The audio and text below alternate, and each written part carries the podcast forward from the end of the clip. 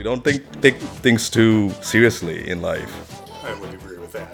And by the way, how, how did you develop that sort of sensibility? Oh, part of it's being atheist, I'm sure.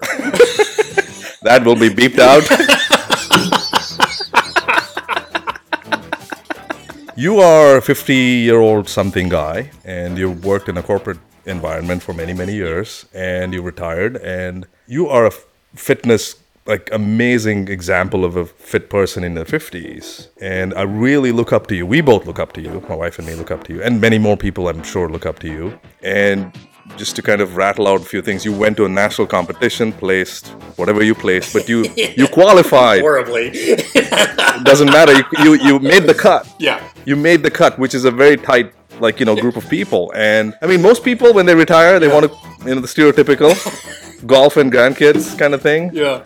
You are not that kind of guy No, I'm not you're a squat and deadlift guy Uh, so routine doesn't bother me, and to some extent, the challenge of weightlifting, I guess, has always been the thing to me. I like that it's an individual. It's an individual thing. right? You're not it's not a team sport that you're competing with other people. You don't have to rely on anybody else to show up at the gym.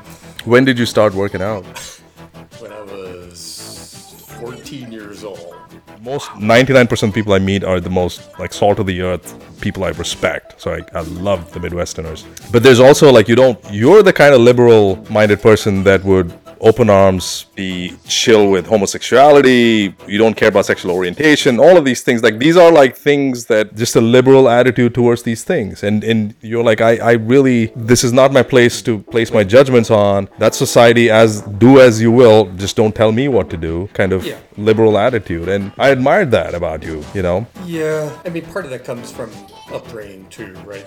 At a relatively that's interesting, right? Because Catholic upbringing is not necessarily compatible with that thought process. right But my sisters, that consider to be a very strong influence on me, really and how so well, I mean, they're all older than I am, right? So yeah but they were still from kentucky but they were all all very liberal minded. yeah kentucky is not known to be that liberal bastion of america Exactly. So how did we end up here? Who the hell knows? Oh really Well, part of it, well, so part of it too, right, is that, like I said, my father died when I was relatively young. Mm-hmm. And so we, right, it wasn't the traditional household for a while. And I think when you grow up in a non-traditional household, you get more of a, more of a flavor of not everybody is living a charmed life.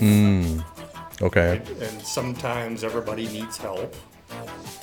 And so right, you shouldn't look at people who are poor as being yeah yeah somehow morally bankrupt or mm-hmm. people who are looking for assistance at some point in their life as being defective, right?